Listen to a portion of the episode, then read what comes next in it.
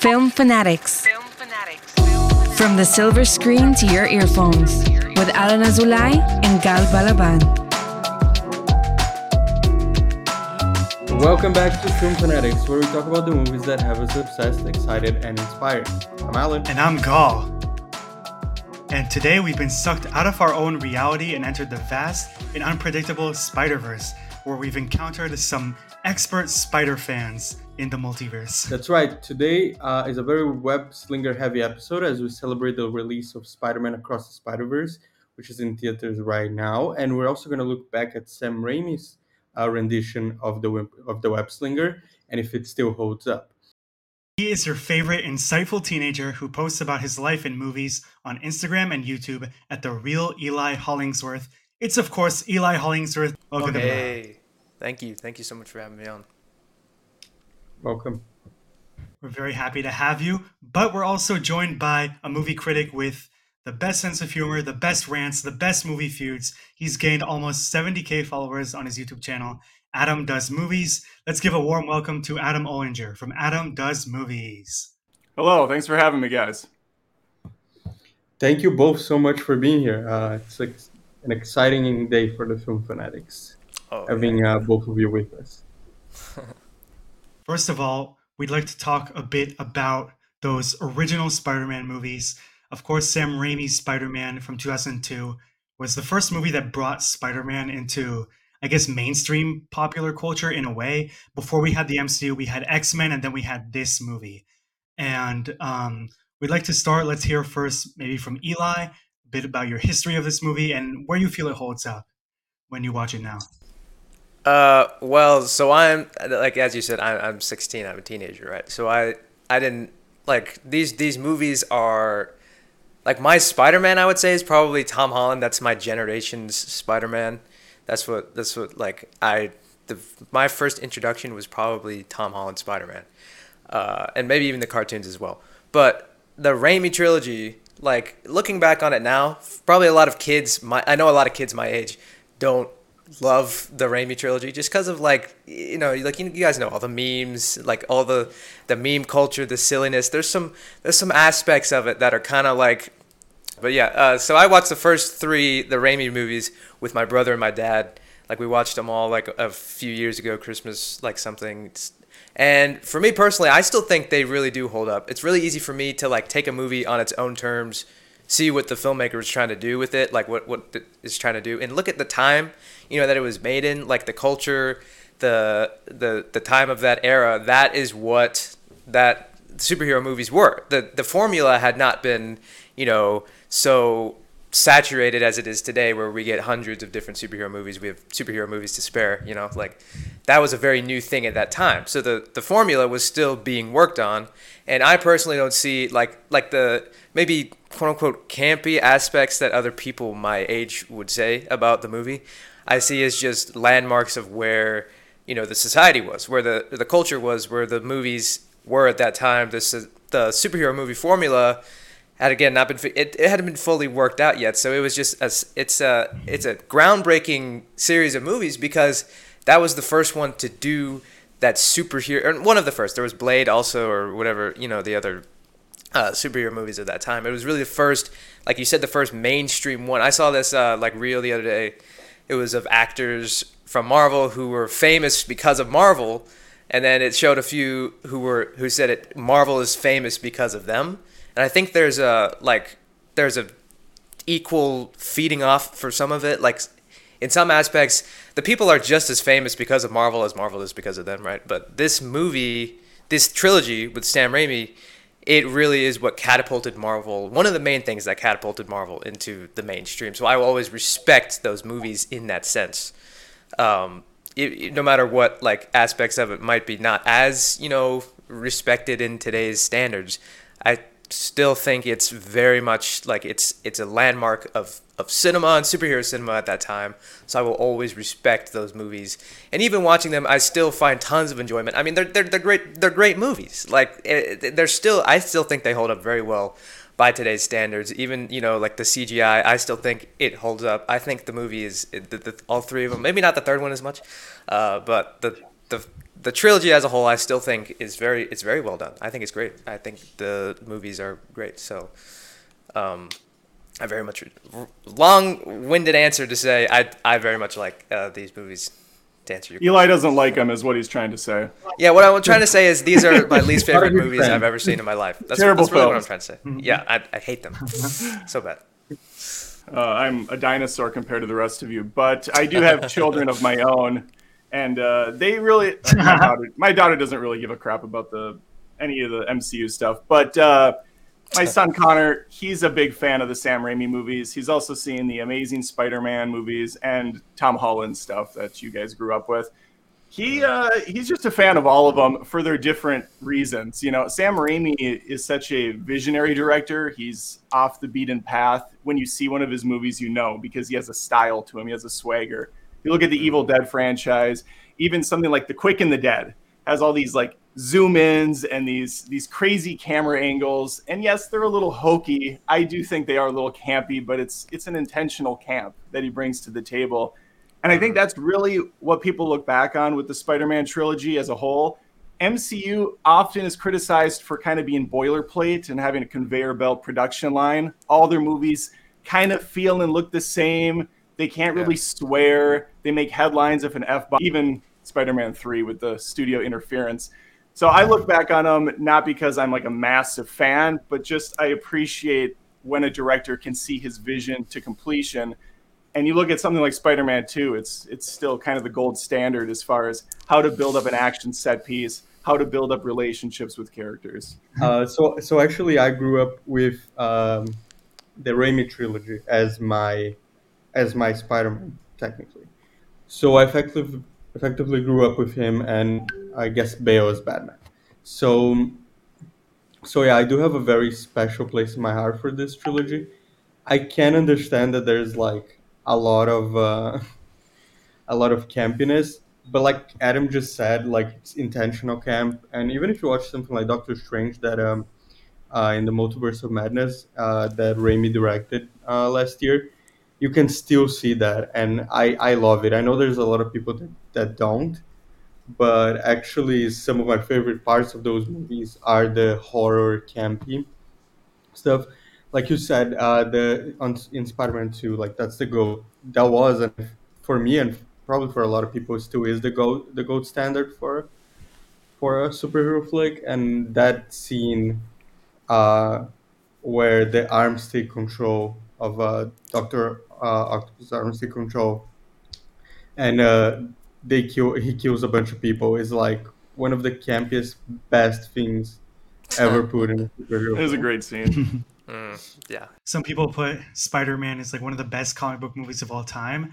And when I first got expo- like the Avengers was a movie that got me into like live action sci-fi action movies because I was 10 at the time. My real like first exposure to the Raimi Spider-Man movie was I remember when I was young I'd watch it on TV and when I was really young like before I was like a super big movie guy I was impressed because it had it did a really good job of capturing the traditional um, comic book origin of Peter Parker in this way that was very comic book um, accurate and comic book friendly but actually when i was like first getting like passionate about those kind of movies it was right the- as the avengers came out. And if you don't remember just two months after the amazing spider-man was released. So i think my first exposure to like really appreciating them was when the amazing spider-man came out and i saw it in theaters with my friend on opening day.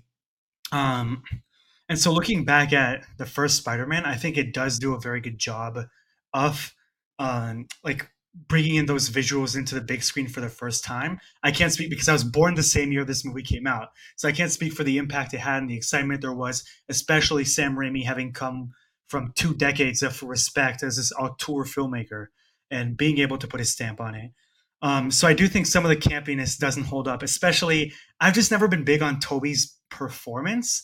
Um, like especially the Peter Parker side of it, just because I feel like he's a little like uh, not on the realistic side, and Kirsten Dunst I, I didn't love either. But Thanks Willem for having me on the podcast, guys. See you later. um, but Willem Dafoe, I think he does hold up. I mean, even in comparison to a lot of the MCU villains, I feel like Willem Dafoe just did an excellent job of making like the scientist guy who then turns into this weird guy. And it held up in the campy version of a 2002 movie, but it also holds up in the MCU as we saw just a year and a half ago when he came back in No Way Home. Um, also, I don't know, James Franco, like rewatching it, I don't love either, but like the whole Uncle Ben stuff, like like there are some good lines. Like I missed the part where that's my problem, but some of it is like meme worthy. Some like Uncle Ben and Aunt May are good in this movie, but I think I've also been tainted by the fact that this these movies are like memes, especially. So sometimes it's like oh, it's supposed to be a serious part, but I'm thinking in my head there's been memes about this, so maybe I'm just too young. To be fair, that's kind of what makes it special. You, there's no memes or really any quotable lines I can think of from the newer films. Yeah. Uh-huh. Like, that that's kind of what makes it timeless is you you have all these de- generations of people looking back now and finding something else to take from them what i will say is like they had the practical effects i agree do hold up um, especially you know like uh, the story about how many takes they did for the the tray at the lunch place. So i do think the effects mostly hold up. Maybe not Sandman in the third movie but we'll get to that movie. The first one is like it it's also so special because there wasn't really at that point like a superhero movie like in this scale. Like right. uh, like we've said before here uh, there there had been like blade and um, I think X Men came out a few like yep. a couple yeah, years before. Yeah, X Men X Men was right before I think. X Men had a budget of like thirty thousand dollars. It, was it was very wow. it was very small. I mean, I'm not even joking. I think it was it was it was less than 40,000. I'm sorry. Th- did I say 30,000? 30 million. Yeah, 30 million. Yeah, I was going to say. That's why I laughed because it's 30,000. I thought you were like. No, I wasn't making a joke for once. But I, I got that. Because before then we had like Batman and uh, and Superman. Uh, those were yeah. the big ones that we had on the big screen. And but I think as a modern superhero movie, this is really like the first example that's not like a crazy team up like the X Men movie is and like it I, I i think we do have to appreciate it for that at least i appreciate it for a lot more but like um yeah like the quintessential origin origin movie in my opinion like the even though i don't put it as one of the best ones ever um that's uh that spot is held up by one we'll talk about soon but uh but yeah uh, it's still like one of the best origins that we have. Yeah, I think uh, for me the campiness kind of like adds to it. I think, uh, yeah, because yeah, it's like a, like Adam said, it's an intentional camp, right? Like, like it just it, it gives it a very distinct you know tone to it. it it's a very because it's very Sam Raimi, which again, like he said, uh, a lot of MCU movies nowadays they feel like they're directed by like 50 different people who are saying this is where the story needs to go in the future. So we got to add like like I think uh, I liked Shang-Chi, for example, Shang-Chi. Shang-Chi is a great example because I like the movie. Shang-Chi. I think it's a great yeah, I movie. Too. I think it's I entertaining. It yeah, yeah but there's obviously some some parts in there I can see where maybe the committee, like the MCU higher ups, decided you need to add this in, like they're the subway train fight, right? Like they're fighting, they're doing all these cool kung fu moves, and then it's a cool sequence but then like so then the guy uh, with the like sword hand he cuts the train open and then it starts like corrading out of control and it was like I think what might have happened there I don't I'm not saying what what really did happen but it looks like what happened is the MCU decided this needs a big CGI part of it like mm-hmm. add more interestingness into it it's a cool sequence it still works I still think it's a cool scene but maybe like there is supposed to be a kung fu fight, and then they decided make more CGI, make it bigger. Sure. Um, and then like all the jokes, a lot of times there'll be a serious moment undercut by a joke, which is what the MCU is kind of infamous for at this point. Mm-hmm. Uh, but like the director, what's uh, I forget the director's name of Shang Chi. Do you guys remember who the director Destin is? Daniel uh, Daniel Destin yeah, Des, Des, Destin Daniel Cretton. yeah, right. Daniel um, yeah, he directed the uh, the Glass King. Uh, what was the uh, the Glass Castle? Glass Castle. Yeah. Like he, I, I haven't seen uh, his movies, but I, I don't know what his distinct style is because Shang-Chi feels like just, you know, another MCU movie. It's still entertaining. I still think it's a good movie. Like, I still give it a positive. I think it's a great movie. I like uh, Simu Liu or as, as uh, Shang-Chi. I think he's a great character. I love the villain. It's cool fight scene uh, between him and the, the villain. I love the movie, but it doesn't feel very distinct in light of the other MCU movies. Uh, Spider Man 2002, Spider Man 2 2004, and Spider Man 3 2007, they feel like you can tell, like uh, Adam said, you can f- tell that one person directed it. You could know exactly who that person is because it's Sam Raimi, yeah. and his Sam Raimi isms are all over the movies. He has a very distinct style. So at this time, it's just like that's that's what makes it special to me is that it's very distinct. Like it's you can tell yeah, it's, Sam it's Raimi James, did this. James movie. Gunn. It's James Gunn with Guardians yes, of the Galaxy. Exactly. Yeah. Uh huh. Like like when you watch Guardians of the Galaxy Volume Three or any of the Guardians of the Galaxy movies, you can tell this is mm-hmm. James Gunn's uh, style, and you know you love it or hate it. I used to not like his style as much. I didn't think he was particularly you know amazing until I saw Guardians of the Galaxy Volume 3. That really turned my perspective on James Gunn around to say I think his distinct style is really cool. Uh, and it's that's just really something special. As we all know, Guardians of the Galaxy Volume 3 was, you know, incredible, amazing. Right. Uh, yeah. Because he was allowed, because he wrote the script before the Endgame even came out, right? Like he wrote it and had exactly what he wanted to do in mind. And we're just lucky that Marvel allowed him to see it through. It was, it was mm-hmm. great. Uh, but that's definitely what's happening here with these movies. And Spider Man, you know, as a character, always in the comics, was never really with the Avengers. He was kind of a loner. Like all the time, he's just by himself. So when they put Tom Holland in the MCU and he was automatically with the Avengers, I think we lost a little bit of what made Spider Man special, which is that he's just kind of by himself. He has his whole other rogues gallery separate from the Avengers. He's in his own little world over here fighting all these other villains that he has an emotional connection to. You really see that here in the Spider Man trilogy. Like, he's just by himself. There's no other heroes in this universe. It's just Spider Man. He's just fighting all these villains that he has an emotional connection to. And that's really something special from these movies that I really appreciate about uh, these movies. It's really, like, it's, yeah, and it's I really think special. That's something they're, they're trying to bring back uh, with the decision they made in the end of uh, No Way Home Okay, so usually when we're finishing talking about one movie, uh, we give it a score. This is a pretty old movie, so I'm guessing you guys have uh, have a score for this one, maybe pretty settled at this point. For the first, the Spider-Man one. Spider-Man one, yeah. Okay. Um, so why don't we start with uh, Gal? Gal, what's one out of ten Spider-Man?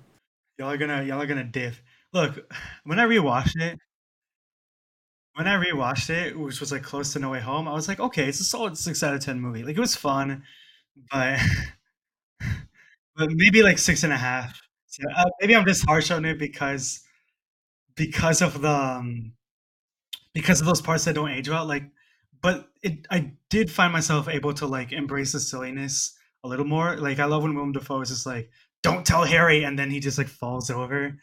Uh, or, like there are some good moments. I just especially compared to another installment in this trilogy and some of the other MCUs, which like is was when my era of when I got into this.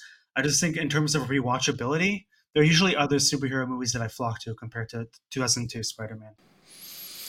Ooh, what about you, Adam? It's painful. Yeah, uh, it is painful, and I'm considering disbanding the podcast. But yeah, I mean, I, I don't even know where to go from here. It's it's I feel like that's the most negative I'll be today. I hope.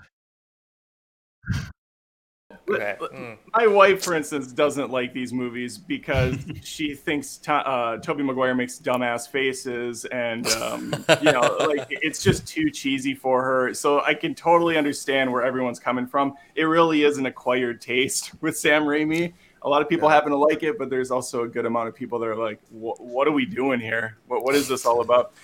I don't like doing ratings. Uh, I, I, do on Letterboxd, and every time I do them, even I'm like, eh, is it four stars or three and a half? Like I really get into it, and it often changes. Um, I've ranked the Spider-Man movies probably five times in the last decade, and every time my list is different because it's so stupid.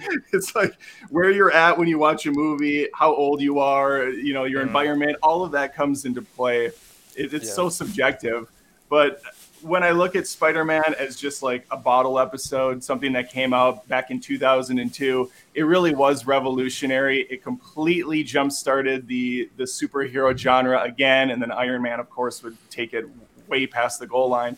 But that was that was really the litmus test. So I think Spider Man one, I'm gonna go a solid nine out of ten. That's where I feel.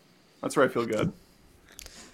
Uh, yeah, I'd, I'd probably give it the same nine out of ten. Yeah, definitely. That's um, it's it's. I mean, I yeah, I still think it very much holds up. It's it's uh, it's just a class. It's a classic. You know, like it's without it, we wouldn't have half of what we have today in terms of superhero movies. So, it's definitely classic. Nine out of ten. Yeah.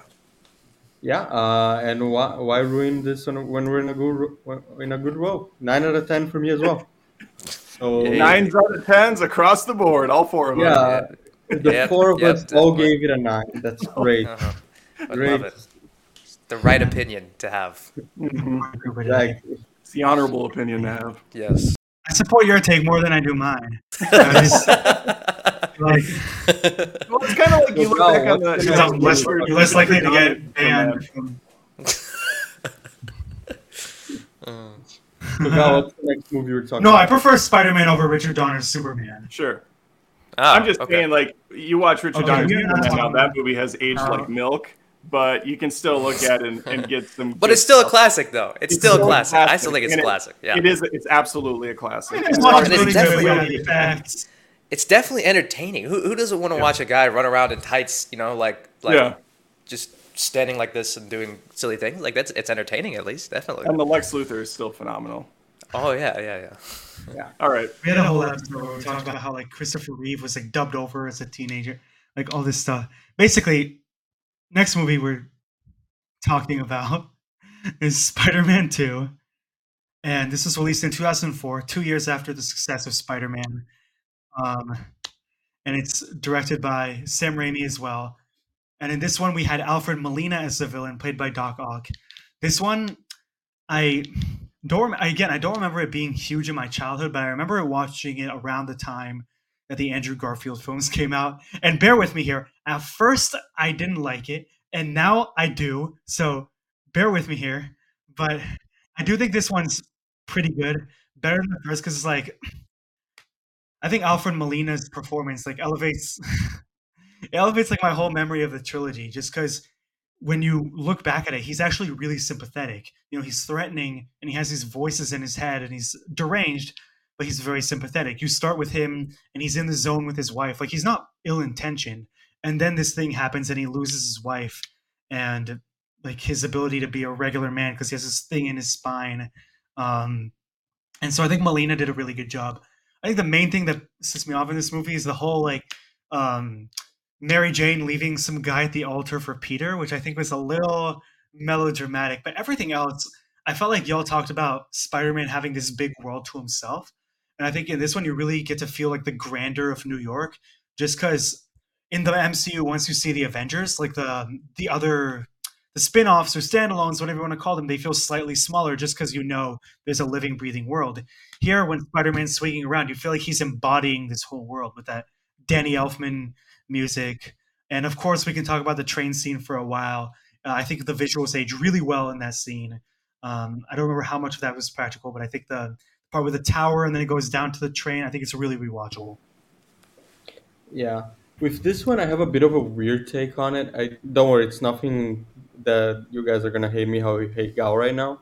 Uh, Right. it's when I was a kid, I this wasn't my favorite. My favorite was the first one when I was a kid. Um, out of the three of them, because I think this movie might be a bit too sophisticated at points for for a kid to truly like appreciate it. Uh, I don't know if you guys get what I'm coming from. I was the same way. When I saw it in theaters, I was kind of underwhelmed. Um, it it Yeah. took another watch for me to really appreciate what was going on. And I think you're right. Uh, Sophistication. Not sure that's the word because I don't think that when I Yeah, think I of these movies, but Pizza time. it's more re- it's more refined, I guess would be. But you know, for a twelve-year-old, I Yeah, guess that's yes. but uh, yeah, like um, but now after dozens of rewatches and all that, it is um, we'll get to the rankings, but like it is one of my favorites, and out of the Raimi era, it is now my favorite, Mhm. and uh, yeah, like there's so many good things in this movie. That train sequence is probably the best action scene of the 2000s, and um, uh, yeah, just like I, I love the melodrama in this movies. Again, it's something that uh, Gal pointed out as something that he didn't like. I actually love it. Uh, it again encapsulates the moment in time that this, this movie came out. and um, the Will Day, Wong Day uh, melodrama is like really, really fun in a way to watch in this movie. I, when I think of the Raimi trilogy, I try to push Kirsten Dunst MJ out of my mind. Like I, I, wow. I oh. always forget it. I'm like, this is a great movie, and then whenever someone mentions that, I'm like, oh yeah, that's right. No. She, I, I can't stand Kirsten Dunst MJ. I actually can't. Like she, she's so annoying. Like actually, she's the worst. She has, does nothing to help Peter in any way. She's so I, I'm like, ugh, she's yeah. Now that you mentioned it, I do not like that aspect. But again, it's it, I guess it's a part of the time. Maybe it's a it's a staple of the, yeah. the like she's the love interest and she has to be that way. I guess I don't know. She just doesn't. She, she really does annoy me. I can't stand her. Um, I'm like, just go away, just go off and be with that other dude, and Peter move on to Gwen or something in Spider-Man Three. Uh, Bryce Dallas Howard is Gwen, much better choice in my opinion. But I, I do think Spider-Man Two is it's definitely one of the greatest superhero movies of all time. I mean, it's it perfectly like after the first movie, you have the origin story, and now Peter's dealing with you know balancing Peter Parker life, Spider-Man life, and it's it's it, it was the first movie to do that on the big screen. We get some of that in this movie that I think we'll talk about today, Across the Spider Verse. The second, the other sequel uh, does it as well, but this was the first one to kind of tackle that idea in the live action of Peter Parker balancing his life as Spider Man, his life as Peter Parker, and you just see that here. Like you see the real struggle. You feel a connection to Peter as what he's going through. Like in this movie, I think he probably feels much more like a real person. Someone uh, was it. Gal think mentioned that you don't think Peter was a real person in the he acted like a real person in the in the first Spider-Man movie. Yeah, I didn't feel like he was very realistic with his delivery. It was just like a little. It just felt kind of childish in that way. Pizza time. Pizza time. Yeah, that's like was... it, in this movie. I think there's in the story there's a much more real connection to Peter. That's kind of. I mean, none of us are Spider Man, but it's relatable mm-hmm. to us as humans. You know, to have to balance our different responsibilities, that kind of thing. And he's still figuring it out. And there's some really cool action. Like they they nailed the formula, and the, or they nailed it in the first movie. They got the the CGI, the story, or whatever. And in the second movie, it does what all great sequels do, where it goes bigger, but it also goes deeper, right? Like it dives deeper into what what Peter's thinking, how he ticks, how these other characters work. Um, it really like it explores much more of what the characters are, and it takes them a step further in their emotional journey. That really just works and is the next natural step from where the first movie left off. So I think as sequels, it's one of the greatest sequels of all time. Definitely one of the greatest Spider-Man movies of all time. Definitely holds up in my opinion to today's standards. And like you guys said, the train sequence obviously very memorable, one of the most memorable sequences you know ever created. Very very good. I think it's great. I like how I like how Peter's like in every action movie there's like um there's like a moment between the hero and the villain where the hero's like making a moral speech or whatever and they're like what about doing the right thing and the villain's just like too bad I'm to do bad things anyway. But here he's like you're right and he like like literally sacrifices himself and tries to help. Um, which I think the redemption part that he gets those last couple moments before he gets sucked into the MCU are pretty satisfying. And the whole like fireball action scene and the aftermath of that, like the last scene of him of him drowning before Doctor Strange opens a portal.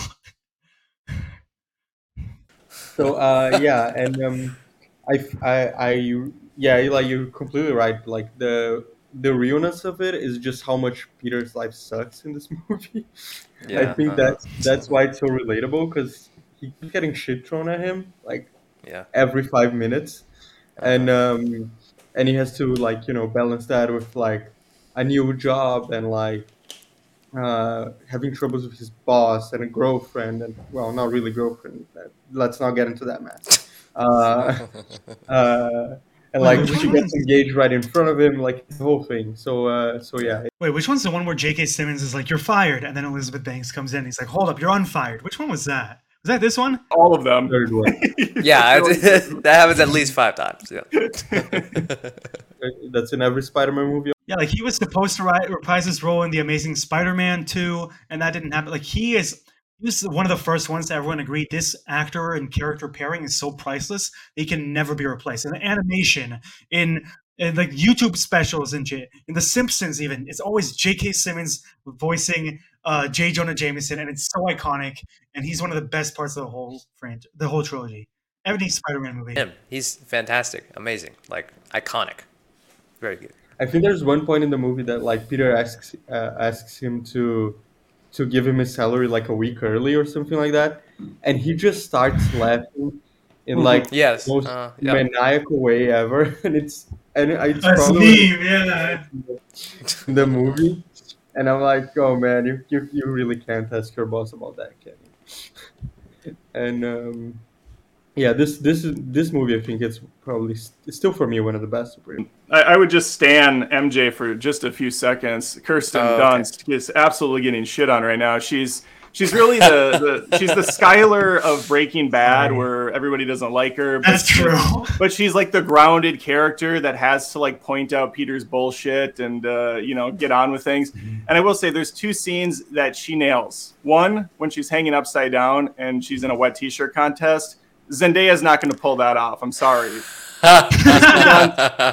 That that was the dream come true for a lot of young men watching that movie. yeah. Secondly, and more realistically, the shot that you pointed out at the end of the second film, where Alfred Molina, you know, is is tearing everything down and Peter's holding it up, and she finds out that he is Peter Parker. The Ah, look that Kirsten Dunst gives sells that entire movie. It is just so perfect how she reacts to that. Uh, it- it's like a top five Spider-Man moment.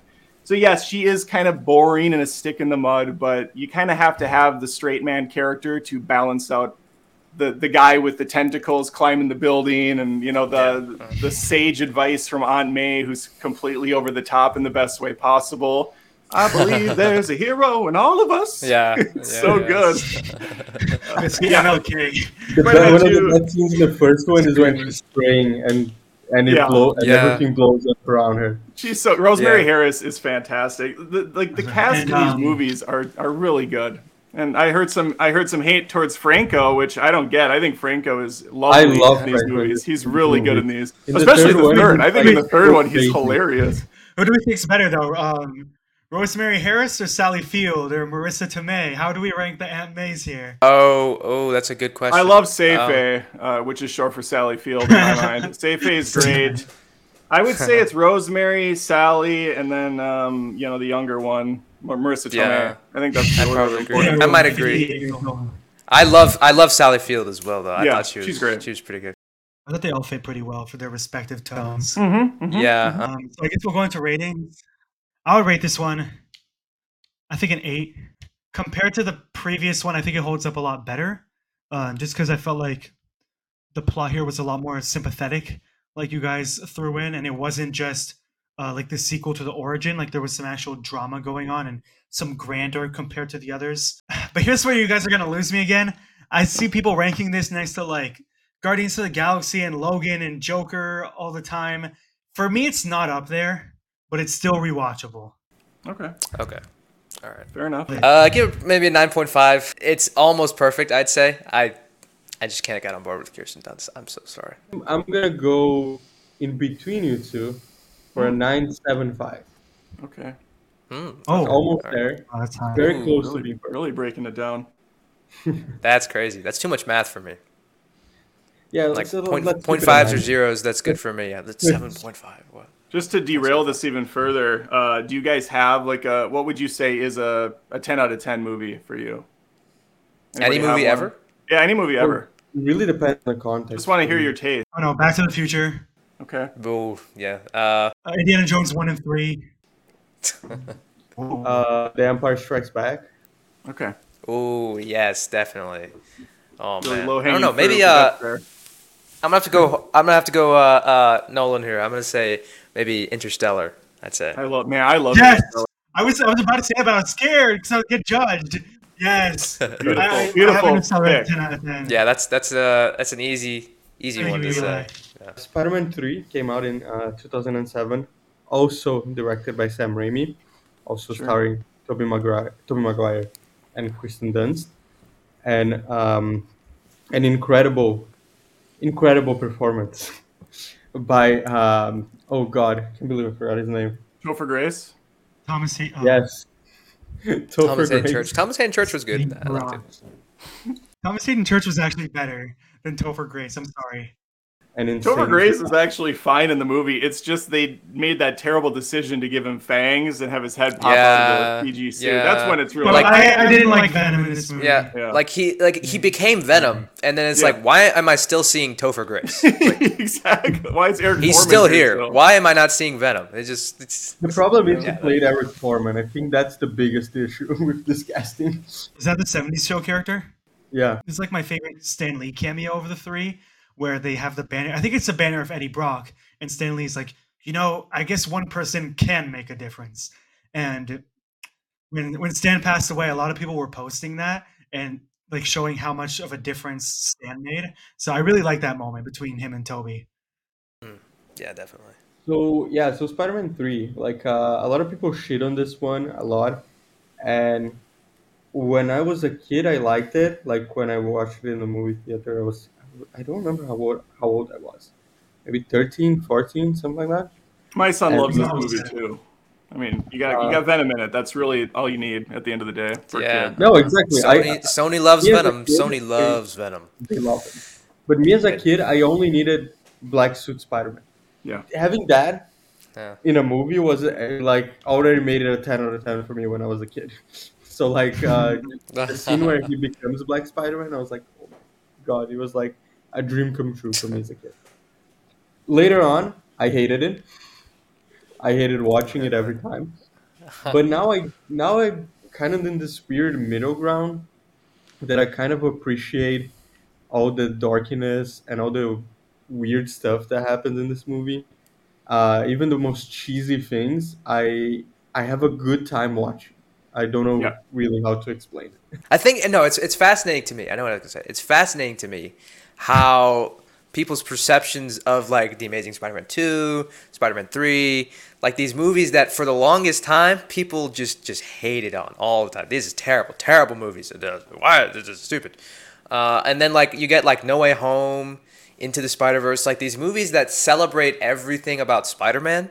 I think it's really after like those movies that people like nowadays are in this this like way of be, just being like, well, you know, there's things that are bad about it, but I just really appreciate the movie as it is. Like people have really come to appreciate Spider-Man 3, Amazing Spider-Man 2 for just the like the way they are. Unfortunately, Eli, it has nothing to do with that. It's people my age are living in fantasy world where we want to relive the glory days of nostalgia. Ah. and so it's all based on nostalgia, pure and simple. It doesn't matter if the movie sucked when it came out or if it still sucks. It's just I remember that. I remember that, and that's it. That's all it is, and that's why Disney is remaking all the classic cartoons because they sell incredibly well. I think Sony's really nothing without Spider-Man, you know? Like Yeah. their partnership with Marvel is what's keeping them alive right now. Like name a Sony Pictures movie besides Spider-Man. Well, I mean, Men in Men in Black International, of course, comes to mind. Men in Black International, which bombed. I was about to say that. Achievements. I didn't even see that movie. I had no interest. Like they put three villains in this movie, and in my opinion, the only one that's memorable or enjoyable, which it's in like very, very campy way, but I enjoy Thomas Hayden Church as a Sandman. I feel like when you dig a little bit into it, there's a good archetype there. And Thomas Hayden Church, I think he did a good job. He's overall a really good actor. Um, I don't know if y'all have seen this movie Sideways, which he was nominated for an Oscar for, but I'm gonna shout that out just because I saw it recently and I have to find that opportunity to shout it out. But basically, I feel like he was the only interesting one. Eddie Brock, he's just like a like a cocky hot guy who becomes a villain because he's you know handsome white guy that's not Peter Parker and needs to get out of the way. One and two. It's uh well obviously well you can tell which villains Sam Raimi had interest in doing and which ones Yeah. or I guess which one Sony was like but we want Venom. So he had to set up and pay off a villain in the same movie that had just been introduced in this movie. Like you can tell Thomas Hayden Church as Sandman like one villain you can do that with it's fine right and he kind of he had an emotional connection from the first movie to where like thomas hayden I church did is the not one like kills that. uncle ben That retcon was stupid. I- I can see, like, I him can see too, why I did it. really dumb, yeah. Yeah, it's For kind me, of it's weird, like, uh, the moment where Rey finds out she's a Palpatine. It's like, okay, why? What did that add? Exactly. Yeah, I I can see like because it added an emotional connection. It added that emotional connection between Peter and Thomas Hayden Church, right? Like Peter, or, uh, Peter and, and uh, Flint. Is Flint? Sandman. Yeah, Sandman. Flint Marko. Flint Marko, yeah, exactly. Um, but like with Venom, there's he's just like it's so like it just Sony said we want Venom, so Sam Raimi was like, mm, okay, I mean, uh, I, I guess I'll. So like so they was saying the Venom movie, we want Venom. Yeah, exactly. That's all. Sony, uh, they're obsessed with Venom. I don't know what the problem is, but like, it, yeah, he was like, I guess I'll add him in. He, you can tell which ones he had interest in doing and which ones he just kind of had to. Exactly. Yeah, Venom makes a lot of money, so I guess I can see why they did. Okay. Yeah, I would say time has the ability to heal wounds, and for me, that absolutely is the case with Spider-Man Three. I don't hate this movie. Uh, I don't love it by any means, but it is a campy Saturday morning cartoon that you can watch and have at least a superficial good time with it. There is Yeah. still some decent emotional beats, especially in the final act. Um, we do get a good, at least, wrap up for the three main characters. Some nice closure there. Nice little you know, generic sunset moment where the camera goes away, but it is, you know, Spider-Man. It, it worked. I do think I remember seeing this in theaters and X-Men 3 and both movies were such a letdown, like such a disappointment. Especially X3. I was fuming about how bad that movie was. And now, all these years later, I can watch it. I still understand that it's not good and that X2 is like peak. But I love X2. I'm sorry, but I love X2 more than Spider-Man 2. I, I love X- uh, X-Men 2 is one of my oh, nice. Yeah. But they just had such good foundations for those first two movies in both Spider-Man and X-Men, and the thir- third one's just dropped the ball completely. But if you take if you take away the expectation and the fact that they kind of ruined the trilogy, which is a kind of a big deal, and just watch them as their own thing, not too bad. Not yeah, too bad. No, it's it's yeah, it's um, it's like yeah, it's uh the, the stuff with Peter and Harry. I think Yeah. In the final act very much works. That emotional connection there, that payoff of their relationship. You know, where Peter or Harry at the end he decides to help Peter in the final battle. I think Right. that works. I think And that no look no look bomb throw is is fantastic. Yes. Uh huh. The yeah yeah uh huh. Like that that fight between them was great. Yeah. They, I think their relationship works, and the payoff is very satisfying, and Mm-hmm. and Harry sacrificing himself.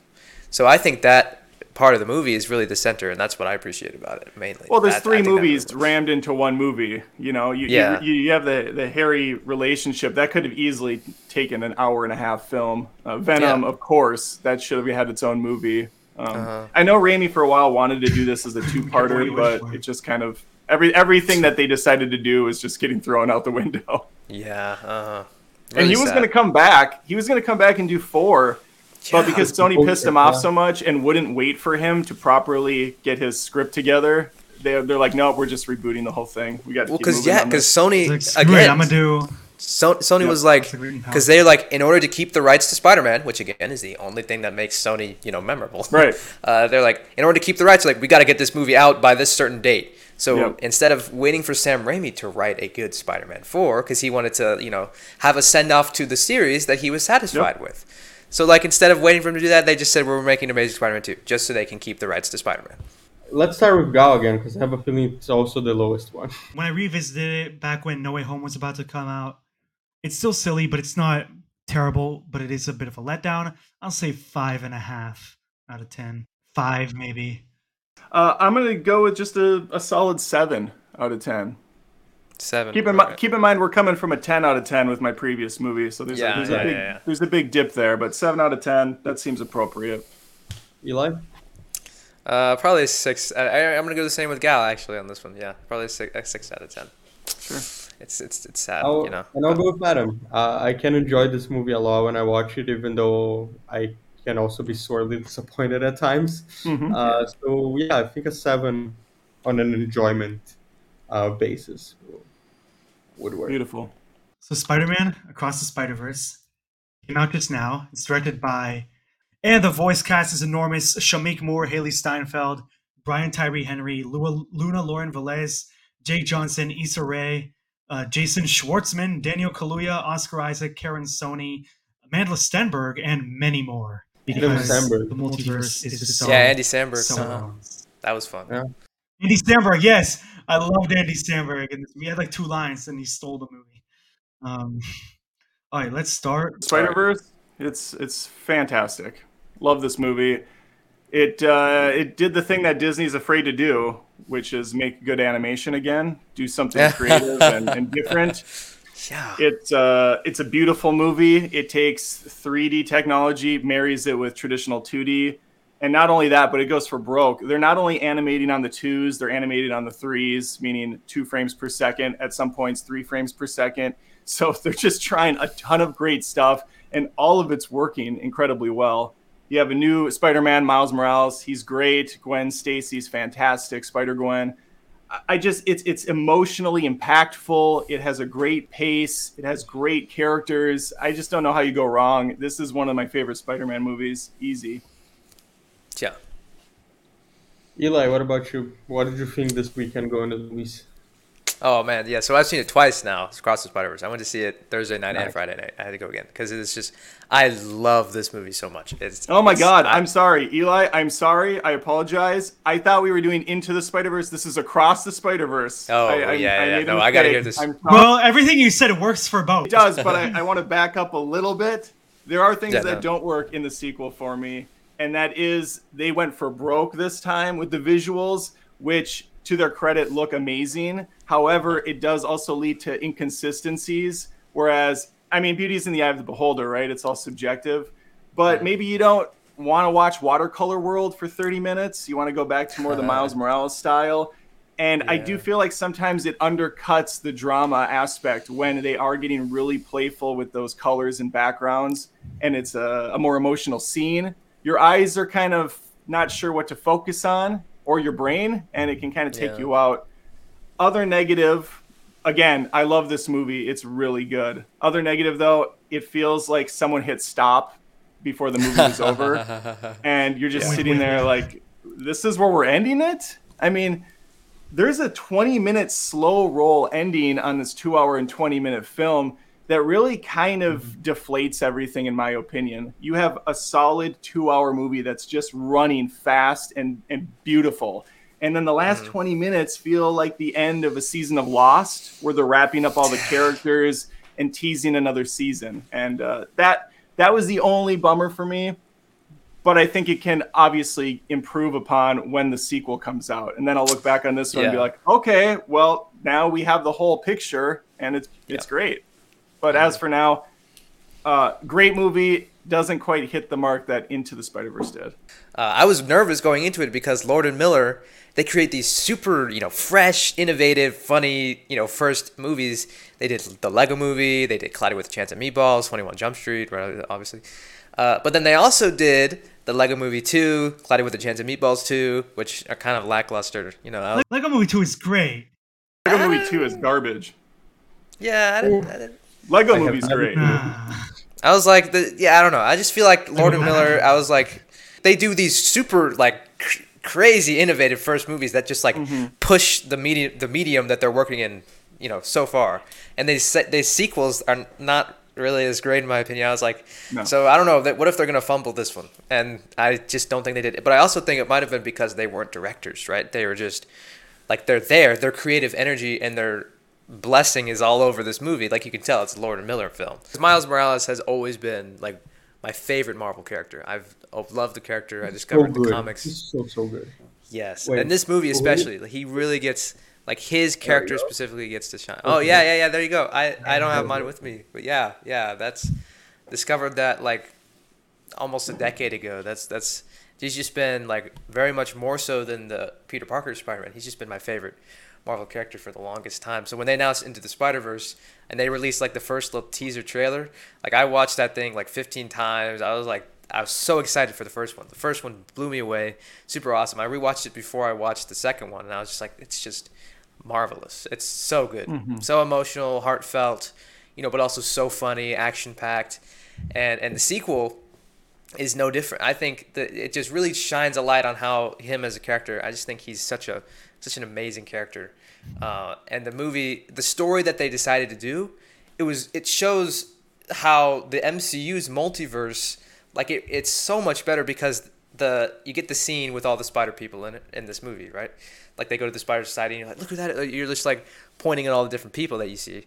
The most exciting part, the part where people's jaws are just on the floor, has nothing to do with people that we've seen before. It's because it's built that emotional connection to the character and to the story to that point to where it's just it's shocking you it's wowing you it's using the the spider verse and the multiverse as a tool to further the story and to mm-hmm. build that emotional connection with miles morales as a character and to push him to do these things and make these choices that cause him to evolve and grow and force him to change as a character and it's just used much more efficiently than i would say it is in the mcu right now where it's just like it's almost used as a distraction for Disney, right? Like it's yeah. almost like, hey, look who that is. Like in No Way Home. No Way Home, I think it's eh, it's a great movie. I love it. It's because of how well the nostalgia is handled.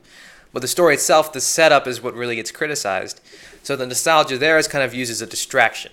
Like like the story's not great, you know, but like, hey, look over here there's this really cool person that you know before. So yeah, it's all superficial. It's window dressing. Yeah. Whereas uh, Across the Spider Verse actually uses the multiverse to tell a, a, decent narrative, like a compelling character yes. arc. I would compare like st- like from a sensory perspective and a stylistic perspective. This to me felt like the animated Everything Everywhere All at Once. Yeah, great movie. and from that first scene, like if I could tell right away that this was actually going to try to like deviate from the structure of the first, just because it was the pacing was a lot slower, which I occasionally took issue with, just because it took a while to get into the multiverse. But then also you have that opening scene from Gwen's world, which I just saw had this like wild, rebellious energy to it that I didn't even feel in the first movie, and I thought automatically they were doing new things with it. Um, and of course the emotion was great, like you said, like uh there's this one character who's sort of in danger. Well, now we're in spoilers. Brian Tyree Henry's character is danger. His fate is looming over that third act. And I really felt it. I was like, I don't want this man to die because he's such a loving figure. Like he's harsh on his son, but you love this character. And um, the the stuff that they give his mother, she gets so much more to do. I, I thought she did really good when she's talking about uh, like looking out for himself and stay that young boy and protect uh, protect the idea that he is loved and that he is capable and she and she's like what? And uh, like that my heart dropped because right away when she said what? I realized what happened that he went to like the wrong yeah. universe. I didn't at first. I thought they were doing some it was the universe the spider came from. I thought they were doing some cheesy mcu joke. Joke like, like, to undercut what? the emotion Who's, i've never heard of spider-man. Yeah, yeah. Like, oh. no because that's so brilliant that they the collider sucked the spider out of this universe and then stopped Spider-Man from existing. By the way, the craziest thing to me about the first movie is that you see the spider glitching out when it's walking mm-hmm. around and stuff. Mm-hmm. So they had it set up like like they had this planned out from the first yeah, movie. Great. That was crazy to me. I'm like, that's insane. Wild.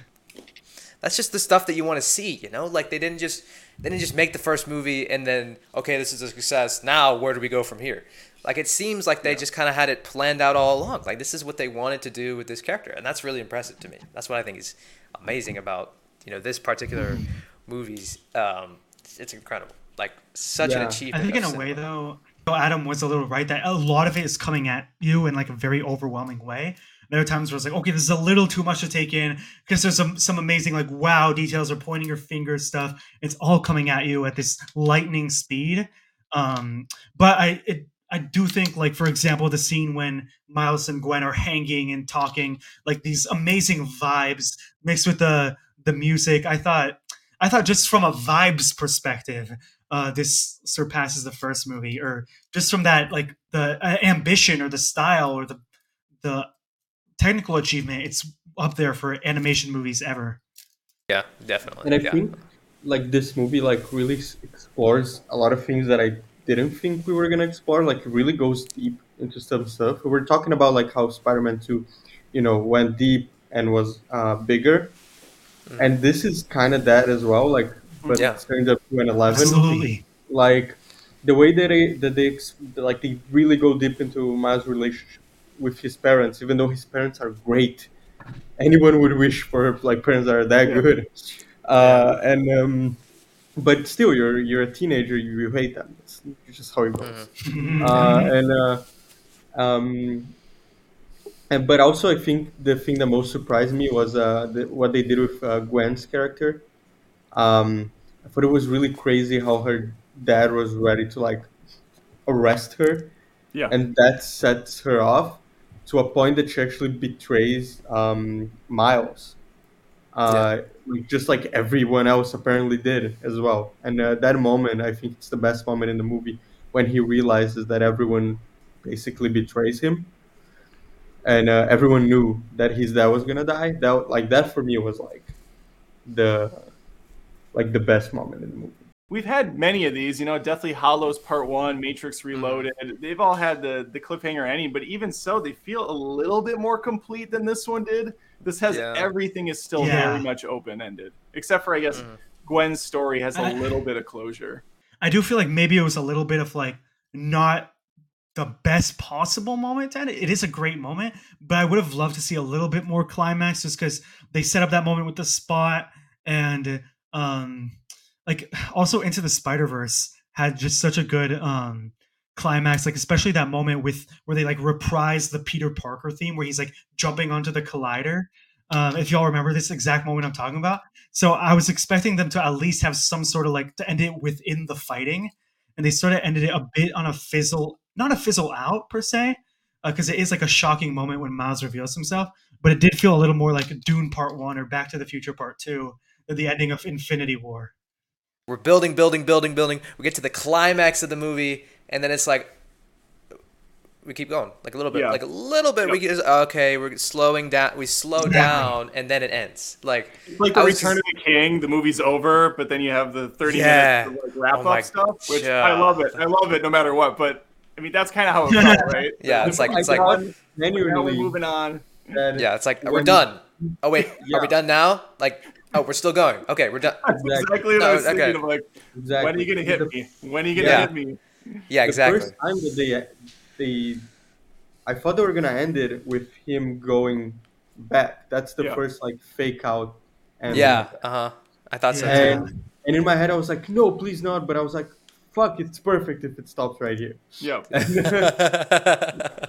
And then it didn't. And like as much as I enjoyed, like as a fan, to see like all these little things and all these teasers, like especially the team that they assemble. I thought, back, yeah. I thought that was really cool. Like uh, Yeah. the all the, the team from the first movie and our favorites from the second.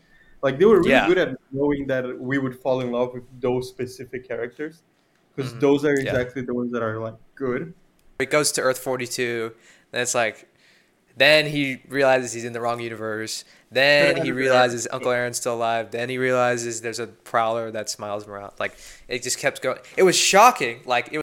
And it's like they have a little conversation after Prowler reveal. Yeah, yeah, exactly. Like And then I thought It it, was gonna keep- end when it says Earth for, Earth forty two with uh with his uncle. And oh yeah, yeah, yeah. Like yeah, once you get once Miles got to the other universe, like any second, I was just waiting for it to end. Any Every second. time, yeah. Or, or when the camera pans over and they show his dad, his dad is dead on the side of the building. Yeah. It's like, oh, Yeah. now we're done. Nope. I still loved it every second of it. Every second of the movie, like every frame needs to be hung in a museum. It's beautiful. Like Yeah. Yeah. I, I thought thought it was great. Maybe they just didn't know exactly where to cut it off. You know, maybe they didn't cut off at the best possible spot. But it's So let's let's do ratings. Um, oh, I have no idea who's gonna give the, the lower one for this one. So, so let's just start with Eli because you were talking anyway. okay, great. Um, I give I give it a ten out of ten. I give it a ten out of ten. Like I love this movie so much. I'll give a few closing thoughts. First of all, Oscar Isaac, Daniel Kaluuya, two standout voice performances for me. Kaluuya, especially, he was so chaotic, and I loved him. Overall, like I said, the ambition, the vibes topped the first movie. Maybe not the plot, just cause one is complete, the other not quite yet. And similar to I think like Dune or other movies, like I had to rewatch for that cliffhanger to settle in and be okay with that. So I feel like if I rewatch, I'll roll with it more. Um, and also I just think like Jake Johnson and um, Miles Morales' dynamic in the first movie made that heart even stronger. But overall, uh, I think the ambition pays off, and I never thought I'd be this excited for Beyond the Spider Verse. I'm gonna say right now eight and a half out of ten, but I think it'll go up on a rewatch. Uh, I'll piggyback my- off that because that's exactly what I would say eight and a half out of 10 with the possibility of it going up. I think the thing that uh, separates from the first is some of the inconsistency with the animation styles adding the live action moments in there didn't do anything for me outside of roll my eyes, especially the Venom. enjoyed it. That Venom scene is like, what? Why? Why was this here? It's- Yeah, Sony, shut up. And I also love. Sony's by like, watch our movie. Yeah. I love that Sony, out of any company, is so obnoxious with their their product placement. Oh, man, he's dude, yes. Spider-Man on the computer. He's got Sony headphones. It's Yeah. like, give me a break with this crap. No one's no I'm one's like, like, this. I'm like, I never see Sony products out in the No, wild. I'm sorry. No one I never Sony see them. The Amazing Spider-Man 2. His dad had like a Sony Vaio. Yeah, Yeah. like PlayStation. PlayStation is it. People have PlayStation. A lot of people have PlayStation. Yeah. Yeah, Speaking like of the Easter egg with the with the PlayStation Spider-Man was so. Uh. fu- I don't know if you guys played it, but I played Yeah. the whole. Oh thing. yeah, I love that game. I loved it. yeah, and that Easter egg was so so funny. Yeah. 'Cause they're like, that was funny.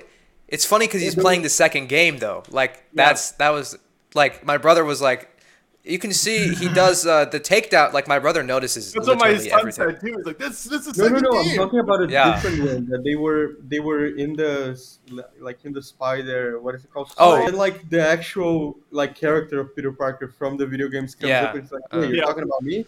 Yes. Yeah, yeah, yeah. So good. What about So what great. about And freaking Childish Gambino. There was Oh, great what? cameos for sure. The Childish Childish Gambino Gambino was one good. didn't work for me. Oh, at all yeah. as the Prowler. I love the Childish. I, don't, I just love him. So I don't know. Yeah, It was I, very- I love him too, but it's just funny. He's like, hey, I'm here. yeah? He, he was he kind of looked bored. He always looks Yeah. bored actually. It worked because it was like kind of a payoff from Homecoming. Yeah, I know. Oh, like anyway, let's uh let's go back to the ratings. Yep, eight Uh, and a half. actually, we have two against two here because I'm going with Eli. I'm going a 10 out of 10 as well. I loved this movie. Beautiful. Uh, fantastic. Ooh. and yeah, it's I think it's my favorite movie of the year so far. And uh, yeah, I can't wait to watch it again. I only watched it once, and I really want to watch it again. Great. Uh, are you guys ready for our top 10? Sure. Sure, sure, sure, sure.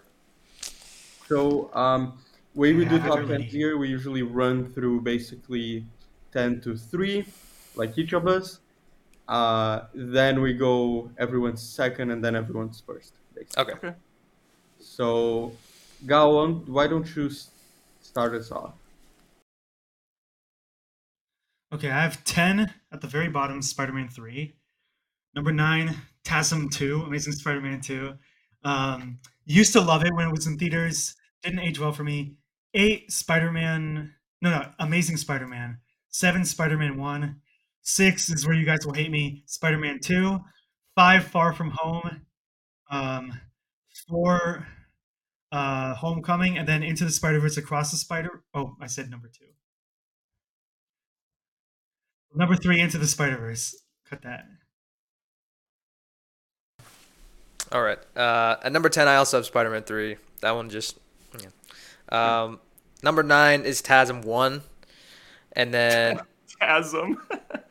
Ta- Oh yeah, yeah. Well, like yeah, yeah. I don't know. That's that's so. Spider-Man. That's what I have it written down as my phone. Like I just, I, that's how I've been saying it. I did that too, and I hate myself for it. Yeah. it's- Who's gonna write the Amazing Spider-Man? It takes so long. That's TASM. yeah. Yeah. I Um, put amazing one, amazing two. Then uh, Far From Home is number eight for me. Mhm. Uh, number seven is Homecoming, and then number six is Raimi one, Spider-Man one. Uh, number five is Raimi two. Number four is actually TASM two, Amazing Spider-Man two. Really love that. Really? Wow. What? That, that is a s- Oh, surprise. That is a. Wild card. All right. The number three is actually No Way Home. I, I did enjoy it. I have amazing. Uh, uh, I'm sorry, TASM two at number We do it ten. Phasm. Yeah. Ooh. I have TASM one at number nine. I have Far From Home at number eight. Oh I my god, what is Spider-Man. happening? Spider-Man Go on. Three at number seven. Okay. You guys are really not gonna like me here. No Way Home at six. Hmm. Understandable. Homecoming at five. I actually quite enjoy that film. Uh, Spider Verse two at four. Across the Spider Verse, if you will. Across the AT Spider ATS ATS. ATSV. That's the. ATS Oh, okay. That's ATS. SMATs. SMATs. Spider Man Across the Spider Verse. And then Spax. Spider Man, SMATs. OG Spider Man at number three. Okay. Ooh. It's quite Okay. a quite a list. So uh, I think we all have very different lists, which is Yeah, I know, right? You know why? Because lists are bullshit. Uh, Fair enough. Mine will change in five minutes. Exactly. Oh, for sure. Well, uh, so mine one is uh, mine's gonna make Eli hate me probably. So, TASM two is my tam, my tam. We're in Uh, agreement. Then TASM one. We're in agreement. Uh, then Spider Man three at eight. Adam's like, Uh, Homecoming at seven. Hmm. Then the original Spider Man at six. I feel like you guys are not gonna like that one. No, that's the same as mine, actually. Oh, okay. perfect. I thought you adored Homecoming. Then number five, Spider Man Into the Spider Verse, the first one. Hmm. Uh, number four, Spider Man Far From Home. I love this movie. I don't understand how people. Far from home. Okay. Interesting. Far from home. Okay. All right. And number three, Across the Spider Verse. Hmm. Okay. So So I guess if I say two, I have to say one because then there's only one option, right? we don't remember your other movies. Gal. Yeah, I I, actually remember, don't I don't even remember said. my movies. It's fine. fine. Number two is this one. Number two is Across the Spider Verse. Um, I'm I'm feeling it. I coming in from. I was just impressed by how many daring, um, and rewarding directions it took, and I'm surprised by how much I look forward to rewatching it. Honestly, and the third one. So yeah, that's Spidey verse two for me. My number two. Okay, so my one and two are actually tied. I don't know if you guys. Um, yeah, Okay, they're, they're tied. But number two is probably it's across the Spider Verse. I would say. Nice. Uh, my number two is Into the Spider Verse.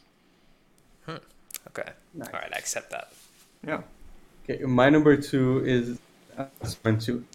That's uh, Not my number one and two are also I consider like I go back and forth. yeah. with I go Yeah. back and forth with my with my one and two as well. Uh, and also one thing from six on with me, which is like Spider Man, they're all like over nine, nine and a half. So like right. Yeah. Uh huh.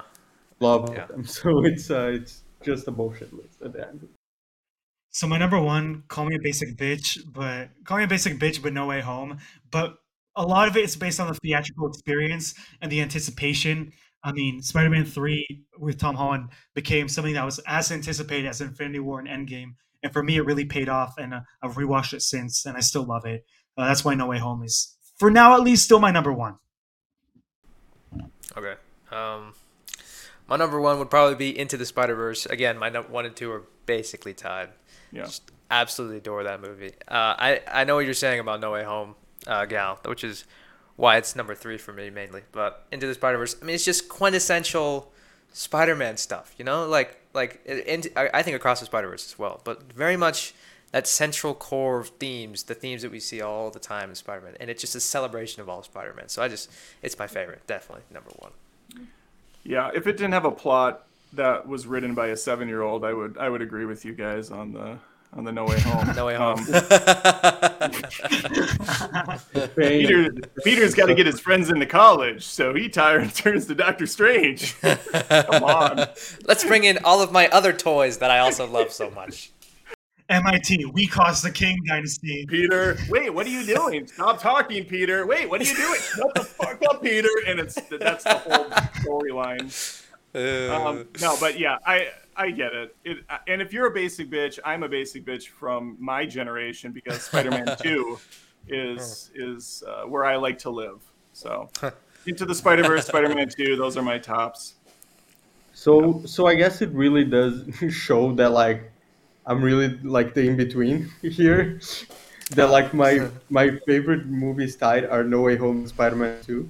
So uh You're so yeah, bridge. No Way Home. Uh, you are in the middle, yeah. uh, yeah, like I, I really just I love both of them so much for completely different reasons, and um, yeah, they're interchangeable between one one and two. But right now, I guess I would say No Way Home just to say that one of them is. But uh, just because of that movie experience, like uh, I uh, like I'll never forget like being in that theater Yes. when uh-huh. when um, Andrew Garfield unmasks, and I was like, oh my, That was, That right, was next right to him. Yeah. you you oh, were. really? I- That's fun. freaked- Yeah. I freaked out. Yeah. Because like, even though we just said that like we don't like TASM, like it's my at at least I don't like TASM.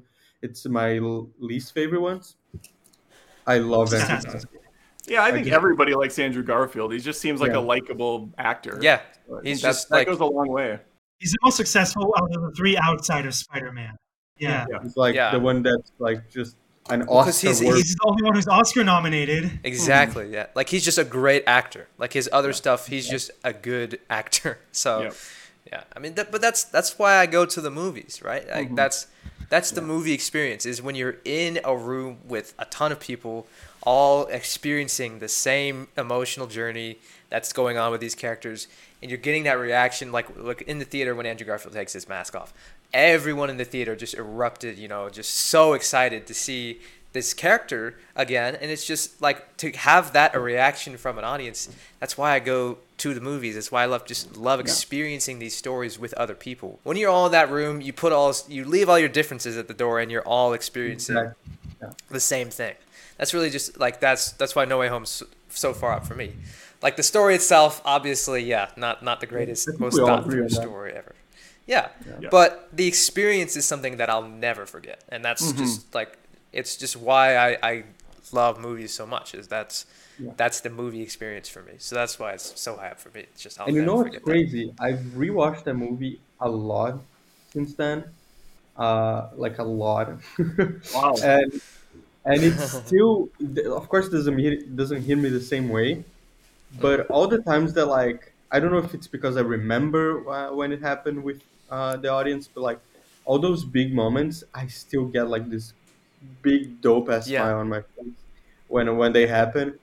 And I'm I'm just like, oh yeah, that's why I'm rewatching this movie Yeah. and uh, yeah, it's um, and when um, when Tobey Maguire shows up looking like a youth pastor, I was just like, oh hell yeah, it's what I needed. I didn't know I needed it. Jehovah's Witness coming in. Exactly. Let me talk to you about Spider Man. Oh yeah, the youth, the cool youth pastor.